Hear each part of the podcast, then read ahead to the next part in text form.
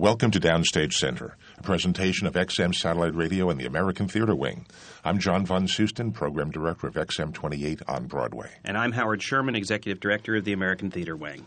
With us today is Jane Alexander, certainly a name that we're familiar with. She won her Tony several seasons ago for The Great White Hope on Broadway, has been in a slew of movies, has uh, four Oscar nominations for The Great White Hope, All the President's Men, Kramer versus Kramer, and Testament, and currently is appearing here in New York in a show called What of the Night.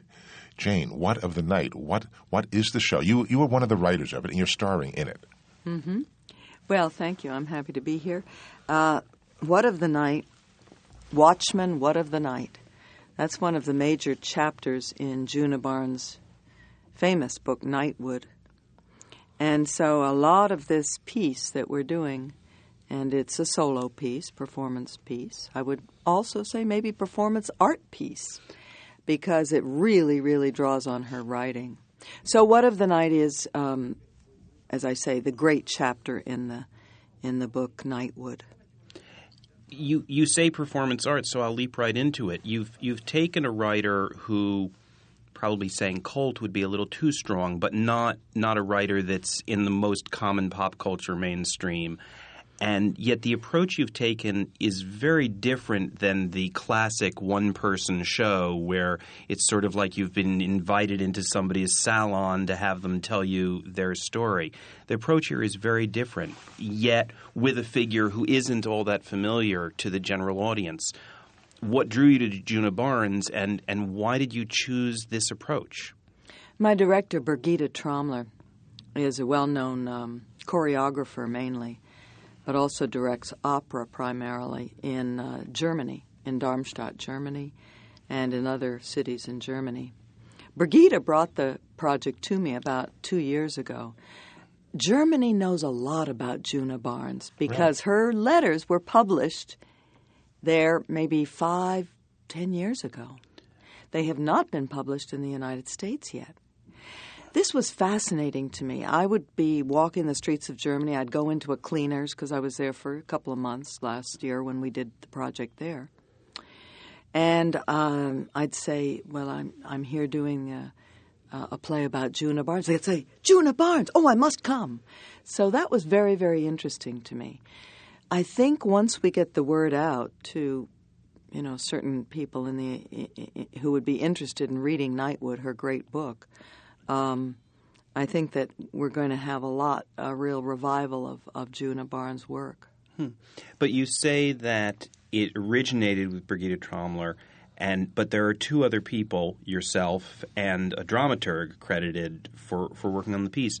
What was the piece before you came into it, and and what? I mean, obviously, as a performer, we understand what you bring to it, but I presume with a created by credit that you really had had a role in shaping it from beyond the point that Brigida may have had in her head when she started developing it. That's right. Brigida, uh, being German and being coming from the dance world, is very visually oriented. And originally, the piece was an awful lot of movement and uh, visual effects and not a lot of language. And Djuna Barnes' language is very rich. It's dense. It's like James Joyce. It's like stream of consciousness often. But it is rich and wonderful. And both Noreen, uh, Noreen Tomasi, the dramaturg, is an American too, as well as myself. Uh, we both felt, well, let's make use of this language. If if only using Dr. Matthew Mighty Grain of Salt Dante O'Connor's wonderful monologue um, he goes on actually for over 100 pages in Nightwood. ah, that would have been a longer show. yes, indeed. Here I only do it for seven minutes. So, but he's such a rich character. And at first, Birgitta was very hesitant to bring in any language like this. And we said, no, we think we can bring in text and make this even a richer experience for the audience. And I think we've succeeded. It is, it is a mixture of movement, of visual effects, of going back and forth in time. Um, well, in go- you mentioned the visual effects because now even the fact that there, there, much of the performance is literally amidst projections of letters. Yes. The- the- not not written letters, but but typographic letters, just as if struck on a keyboard. That's that you're performing in the midst of all that. So it certainly moved into the literary um, just from the motion in an interesting way. Brigida very much wanted to the audience to peer into Djuna Barnes' mind if it was possible. Djuna Barnes is a very interesting person in that she was highly celebrated in Paris in the 20s and 30s. Uh, Nightwood came out in the mid 30s, uh, but she was already well known as a writer. In fact, they felt Gertrude Stein and Djuna Barnes were the great American writers in Paris at the time. And then she came back in 1940 to the United States and essentially became reclusive for the next, well, she died in 82, hmm. 42 years of her life. She lived in one room in Patchen Place in Greenwich Village. And she didn't go out of it very often, and she only saw the people that she wanted to see.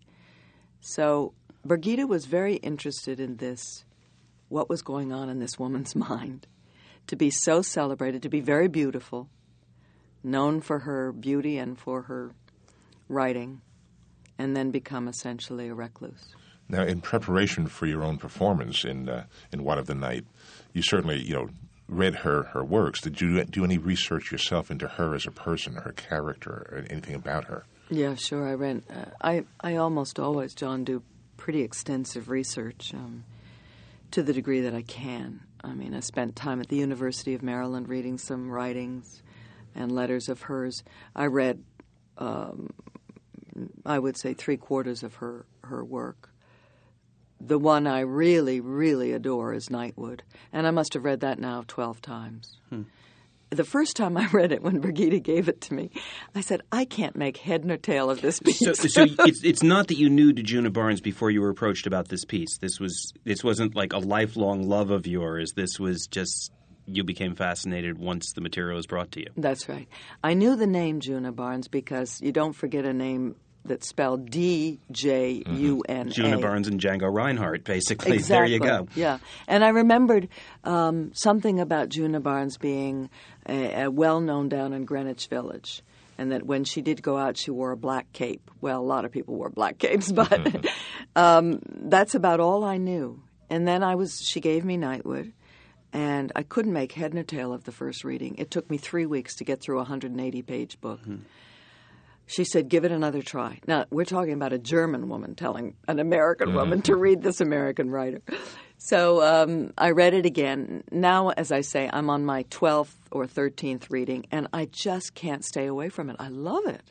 The Are- are- language is dense and wonderful. As you reread it, what are you discovering new that you didn't see the tenth time, or the eleventh time, or the twelfth time around that you've read it? Well, she she's um, essentially writing poetry. Uh-huh. You know, it's it's it's poetry in prose, so it's difficult to understand the metaphors often. So it takes it takes some doing. It takes some effort on one's part to read it, but like James Joyce, it is very rewarding ultimately. Now, The Great White Hope was originally something like seven and a half hours long. It was reduced to about two and a half hours, and even shorter for the movie version. What about What of the Night? When you first had it assembled, you mentioned something before about going from 100 pages down to a seven minute section. How about this show? Was this a much longer show originally? Did you have to cut it down? No, in fact, it was much shorter. Really? We had to plump it up. Uh, we we felt um, in Germany it came in at around 54 minutes. Um, and I felt for a New York audience charging $45 a ticket, you simply could not do that. You had to give them a little bit more. So that's when we began to um, i i plump up the narrative and the story a little bit more. And it's 90% Djuna Barnes' own writing, all of it I see. and she she really knew how uh, to deliver bon mots and wonderful phrases. You, I assume that you performed it in English when you did it over in Germany Yeah. originally.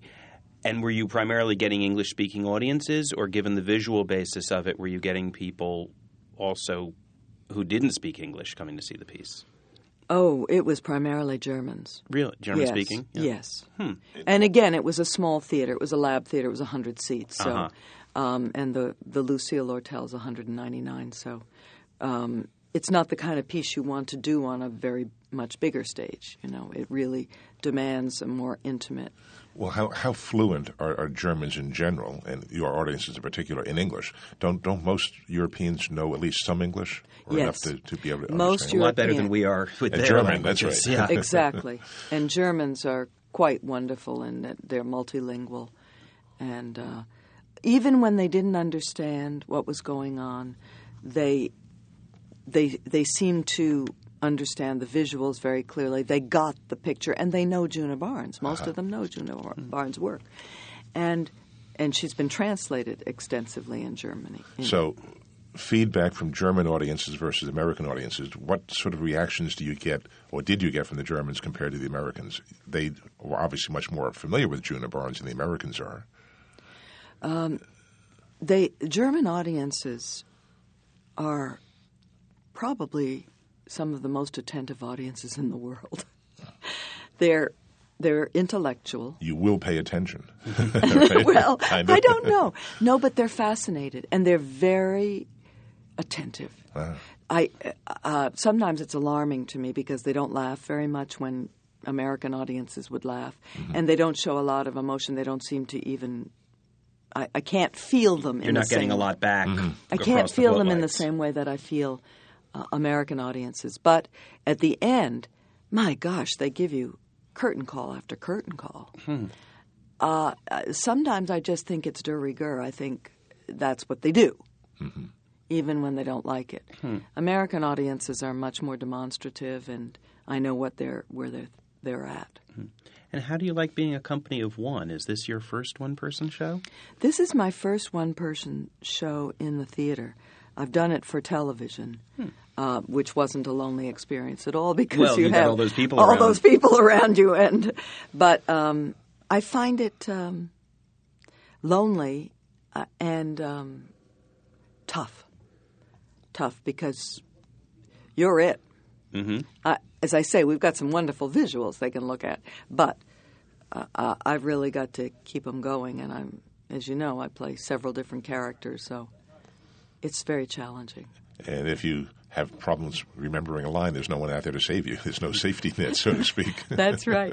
that has both its good and bad points. Sometimes I just wing it and make up all kinds of stuff. And you don't have to worry about and I don't have anybody to else up. exactly. I just can that. do it whatever I want. the stage manager gets a little flustered, but other than that, She'll get back on track eventually. that's right. Well, can we can we take you back uh, because you came out of the regional theaters in America, and certainly John referenced Great White Hope, but that came out of you'd been working at Arena Stage, you, and and you've worked you worked a lot in in that arena. Um, can you tell us about the Great White Hope experience? Because I even saw something that said that you'd actually auditioned a couple of times for Arena, and Zelda Fichandler had said no. So, so how'd you break through to what actually certainly became a breakthrough role for you?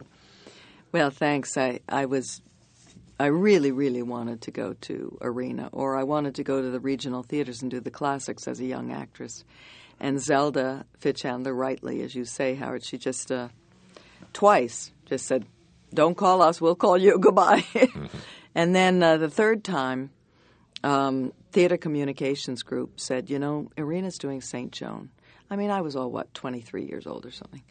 Um, but I knew that part. Boy, did I know it, and I wanted to do it. And Ed Sherin um, was the artistic director, the new artistic director. And I went up and I auditioned, and he said, "Oh yeah, she's got to be part of our company, and she's playing Joan."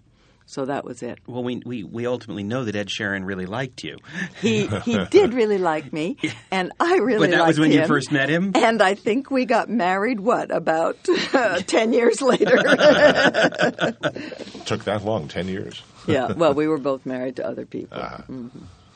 So so Saint Joan, and then and then how did Great White Hope come about? That was Great White Hope was a project in the third my third year there Mm-hmm. in 1967 at Arena, and it it was the first reading seven hours long. Wow. Wow. It was immense. An immense epic drama by Howard Sackler about the great Jack Johnson, whom many people now are very well acquainted with because of Ken Burns' wonderful films for public television.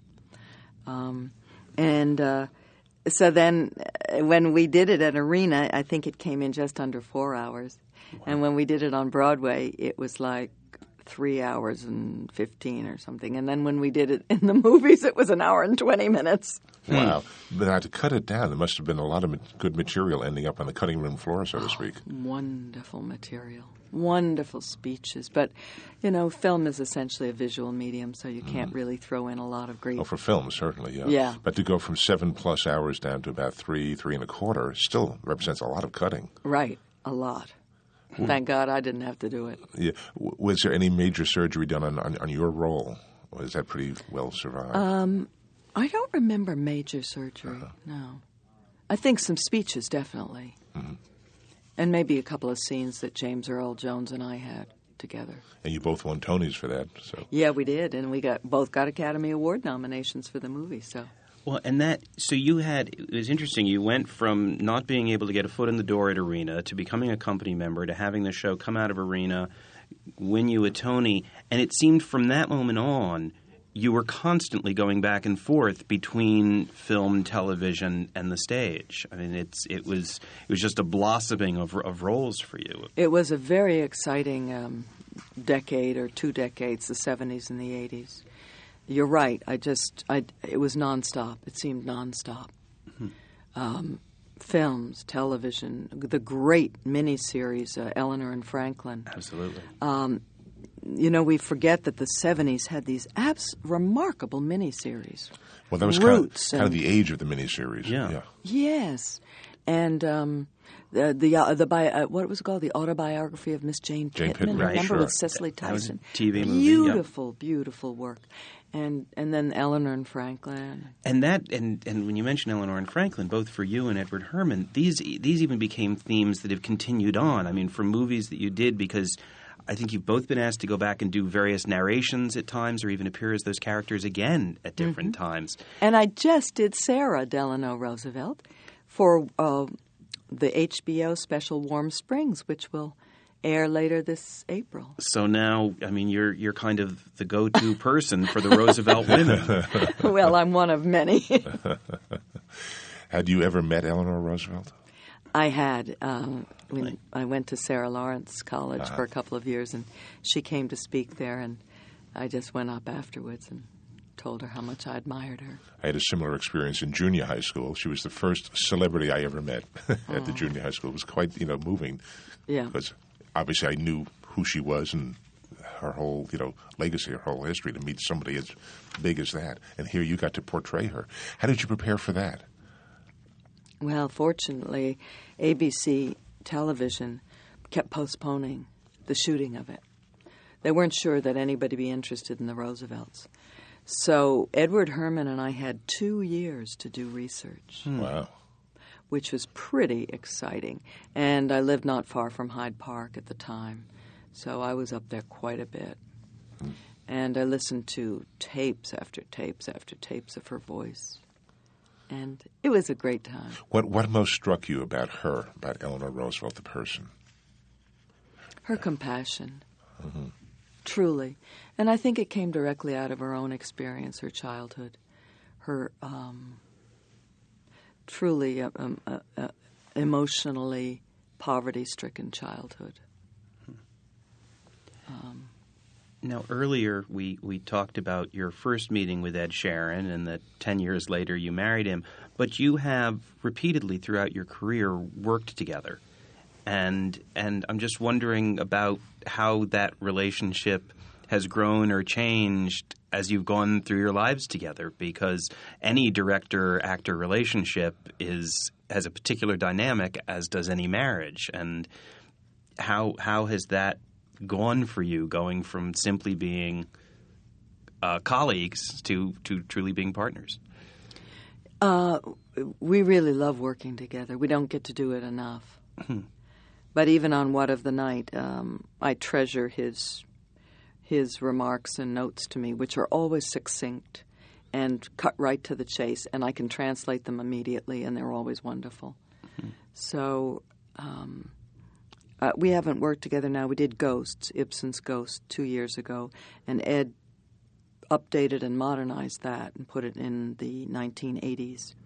and it became about AIDS, and that was an exciting experience. And where did you? Where was that again? We did that at the Shakespeare Theater in Washington D.C., D.C. right. Yeah. So we do get to work together, and now we have two of our boys. Um, my son Jace Alexander's a director, and I did a little movie with him for Showtime last year. and Well, there's an even more interesting dynamic having your son direct. I know, and I just got nominated for a daytime Emmy for that one for a children's thing. So I was, I was totally flabbergasted because there's only one scene in the movie. Mm-hmm. Anyway, so I said, Jace, you can direct me anytime too. Anytime you no, want. he's pretty terrific. And then we have another, the, our oldest boy, uh, my eldest stepson, Tony Sherin, is a documentary filmmaker. So kind of the whole family is involved in one way or another. Me- much of our family is involved in show business. Uh-huh. So youngest John is a um, is a um, brain doctor Hmm. in California. So thank God we have one in the family. You have someone, I- you I have someone gonna fall say, back the uh, black sheep in the family. Where, where, where did he go wrong? Right. now, when you work with your husband, uh, what what have you worked in or on with him besides Ghost? What what other? We've worked on. Um, we did uh, a marriage, O'Keeffe and Stieglitz, Uh-huh. which was an American Playhouse production, uh, a, a film about George O'Keeffe and Alfred Stieglitz. I played O'Keeffe, and Chris Plummer played Stieglitz. And we've done a couple of other films together Calamity Jane, the one woman show for CBS Cable, and um, a television movie. How about Law and Order? And Law and Order, yes, He- thank you. We, we should mention he is the executive producer of Law and Order. He was. Was. He he he retired from that position after eight years because it was it was a pretty exhausting job. It's Uh-huh. really round the clock working with the editors and the writers and everything. Uh-huh. So that was a lot of fun too. We did the crossover at SVU and Law and Order. where, where do you make your home? The East Coast, the West Coast, Oh, or here. bi-coastal? No, Definitely right New here. York. Right here. We just moved to Westchester County. Do you prefer the, the the the vitality, shall we say, of New York and the East Coast, or 'cause I- you, you've done a lot of work in Hollywood? Yes, but um, and we've even had a place in Hollywood, but.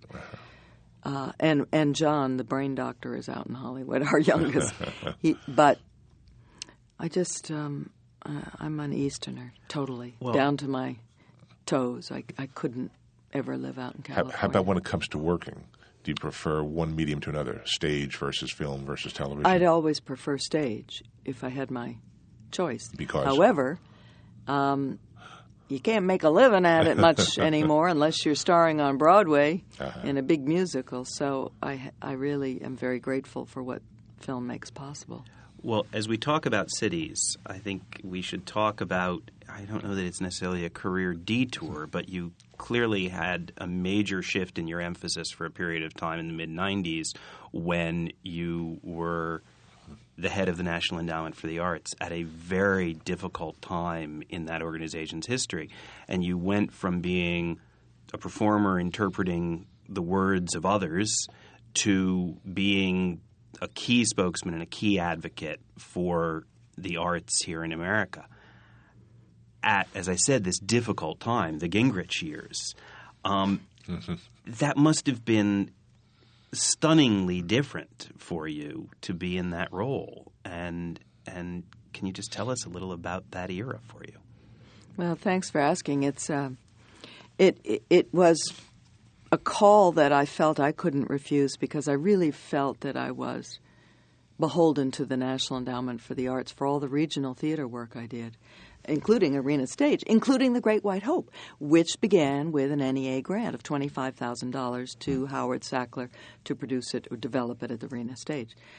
I knew what the agency did for people, so And where did this come from? Who who said go get Jane Alexander?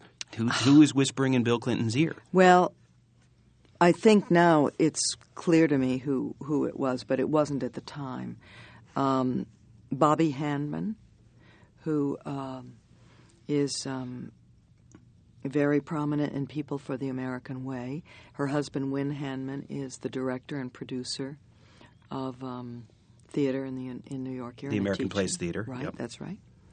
So I think it was Bobby Hmm. who had access to the presidents here and Hillary Clinton who suggested it, and Melanne Verveer, um, their assistant.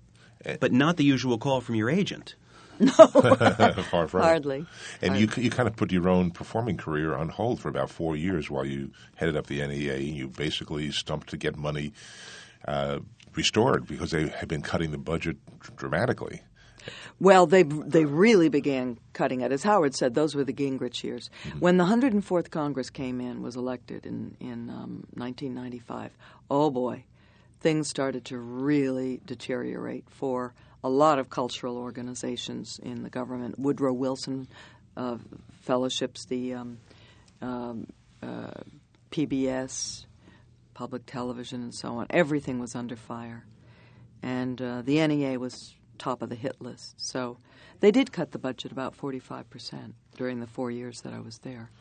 Um, but we did win. You know, they wanted to eliminate the agency, and we did uh, persevere, and all the people in the country who really felt strongly about it weighed in, and uh, it, it, we, it was saved by one vote.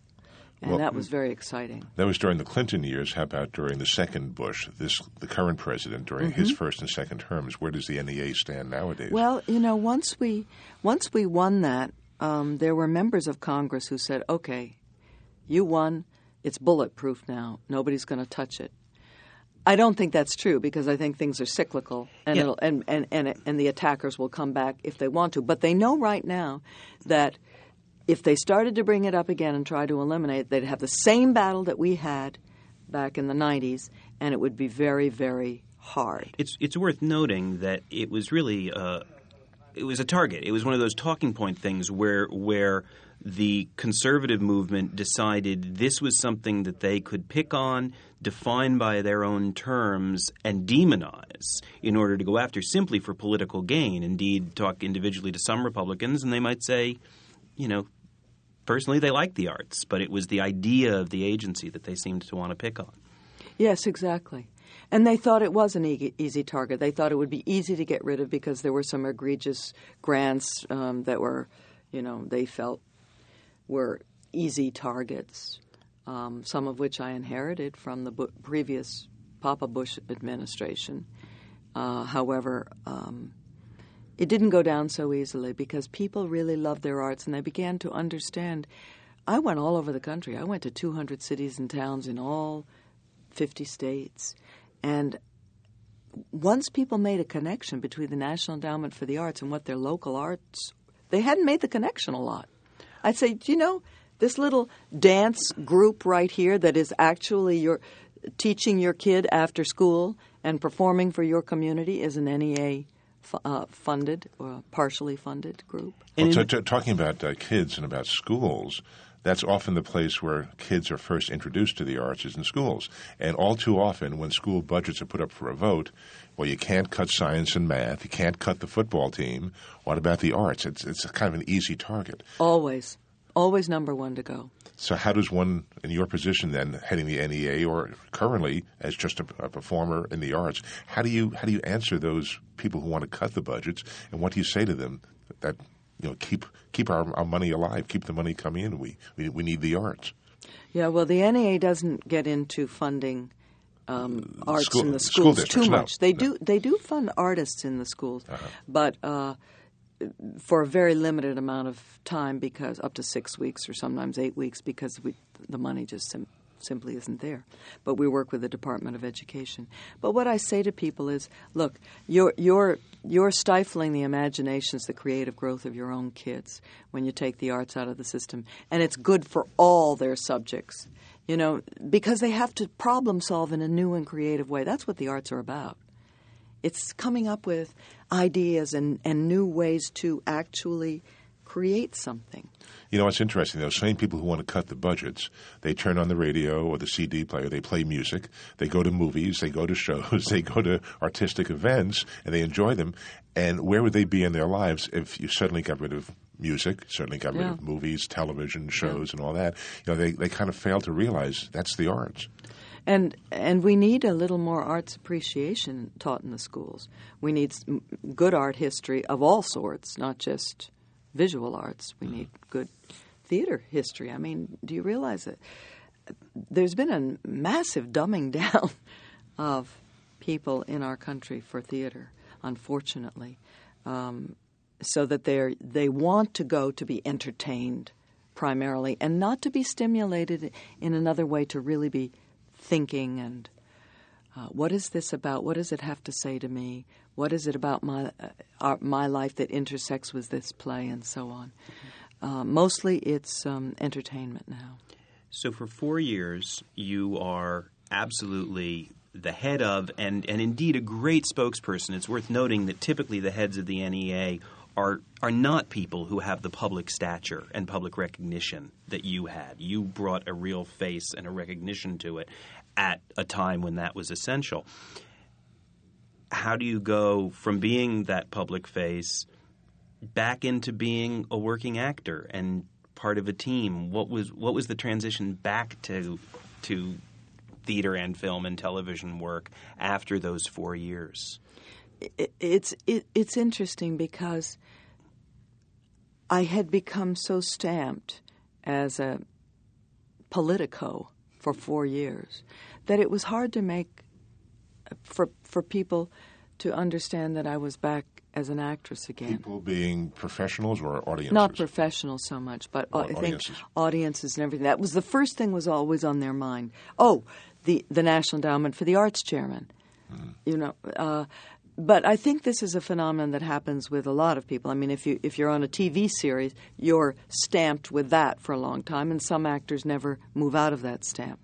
I was quite determined to get back to m- my acting career, and uh, worked hard at it, and did quite a few things. I, I wanted to play all the classics that I had not played in my life, and I got a chance to do quite a few in the past uh, eight years since I left the NEA. And I did do a Broadway show almost right out. Right, you went into honor, Honor, almost that's immediately. right. Almost immediately. Are there any classics that you have not done that are still on your list that you'd like to do? No, there's none on my list right now. I've I've finished them, so I'm looking for for uh, new new work. Uh, but you know, when you reach a Future certain classics. future, there, there you go. But um, I mean, there are a few Shakespeare roles, and there's always a few classics left. Ibsen has some, but for my personal list, I've completed it, which is pretty great. But at my age, you know, there's not really that many roles left uh, in the repertoire. Um, but that it's okay. There's always exciting work to be done. I mean, What of the Night that I'm doing right now is very interesting and challenging and exciting for me. Are there any Roosevelt roles you haven't played yet that you would like to? We haven't played Maybe- Franklin yet. I haven't but- played Fala, the dog. and any in Teddy Roosevelt's family? oh my! Coming back to the NEA for a minute, the difference of being the boss to being a company member, because you were in charge in a way that actors rarely have the opportunity to be. And first of all, how did you move into that structured governmental mindset? And then again, kind of then going back to subsuming yourself into into someone else's vision and someone else's work. Well, it's, it's really a different mindset, Howard. The, an administrative mindset is quite different than a creative one. Uh, I don't mean to to say that Mm-hmm. And do you not think you were suited to an administrative mindset? not initially. Um, although I do like, I'm pretty bossy. oh, really? it helps. Uh, I didn't have any trouble telling my staff what I thought they needed to do. Uh, fortunately, I surrounded myself with really good people, and that was just the fact that the White House had good candidates for me, and also that I had a good intuitive sense about people's capabilities. I didn't have a, a lemon in my nine executive s- staffers just below me, so uh, I was very fortunate, and they did a, an awful lot of the day to day work and. And you didn't come out of this, given the, the family penchant and your experience of being the boss, to be a director yourself? No, I got too many stage? directors in the family. My husband, two sons. I think that's enough, and a brain doctor. We don't need any more directors. Any thought of becoming a brain doctor yourself? I think I'll pass on that one, John. You'll just work on people's brains as, an, as a performer, as an actor. Yeah. Well, you're running uh, at the Lucille Lortel Theater in What of the Night through April 23rd. Uh, beyond April 23rd, what are you looking at uh, for the summer, next fall? Anything on the horizon for you? I, I'd uh, I'd like to just um, take take it uh, slow right now. Maybe a, a movie would be nice, and uh, I'm so looking forward. We've just moved next to our grandchildren, or some of our grandchildren. We have six, and we just moved literally one house away s- a bit from three of them. So I'm really looking forward to that. And on that note, Jane Alexander currently starring in the show What of the Night at the Lucille Lortel Theater And here in New York. should say a production of MCC Theater here in New York, producing at the Lucille Lortel. Okay. That's right. MCC's been very proper instrumental in uh, making this possible. They've been great. Well, thank you for joining us today, Jane Alexander, on Downstage Center. Thank you, John. Howard. For the American Theater Wing, I'm Howard Sherman, reminding everyone that these programs and all of the educational and media programs of the American Theater Wing are available as free on demand audio and video from our website, www.americantheaterwing.org. And for XM Satellite Radio, I'm John von Soosten for Downstage Center. That's a wrap, and thank you.